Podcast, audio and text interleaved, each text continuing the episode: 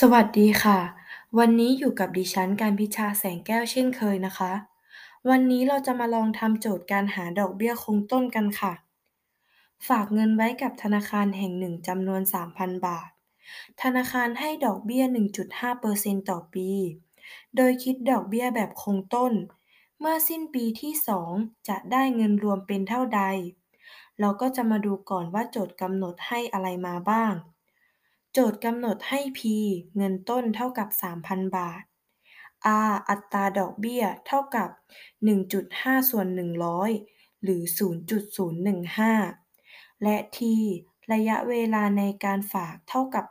2 โจทย์ถามหา S เงินรวม ดังนั้นเราจึงนำสิ่งที่โจทย์กำหนดให้ไปแทนในสมการ S เท่ากับ P คูณ 1 บวก RT จะได้ S เท่ากับ 3,000 คูณ 1 บวก 0.015 คูณ 2 S เท่ากับ 3,090 ดังนั้นเมื่อสิ้นสุดปีที่ 2 มีเงินรวม 3,090 บาท กู้เงินจากธนาคารแห่งหนึ่งเป็นจำนวนเงิน 500,000 บาท ธนาคารคิดดอกเบี้ย 5%ต่อปี โดยคิดดอกเบี้ยแบบคงต้น ถ้ากู้เงินเป็นเวลา5ปี เมื่อครบ5ปีต้องชำระดอกเบี้ยให้ธนาคารเป็นเงินเท่าใด เราก็จะมาดูก่อนว่าโจทย์กำหนดอะไรมาให้บ้างเหมือนโจทย์ก่อนหน้าเลยค่ะ โจทย์กำหนด P เงินต้นเท่ากับ 500,000บาท R อัตราดอกเบี้ย เท่ากับ5ส่วน100 หรือ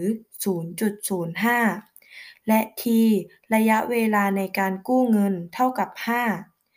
โจทย์ถามหาดอกเบี้ย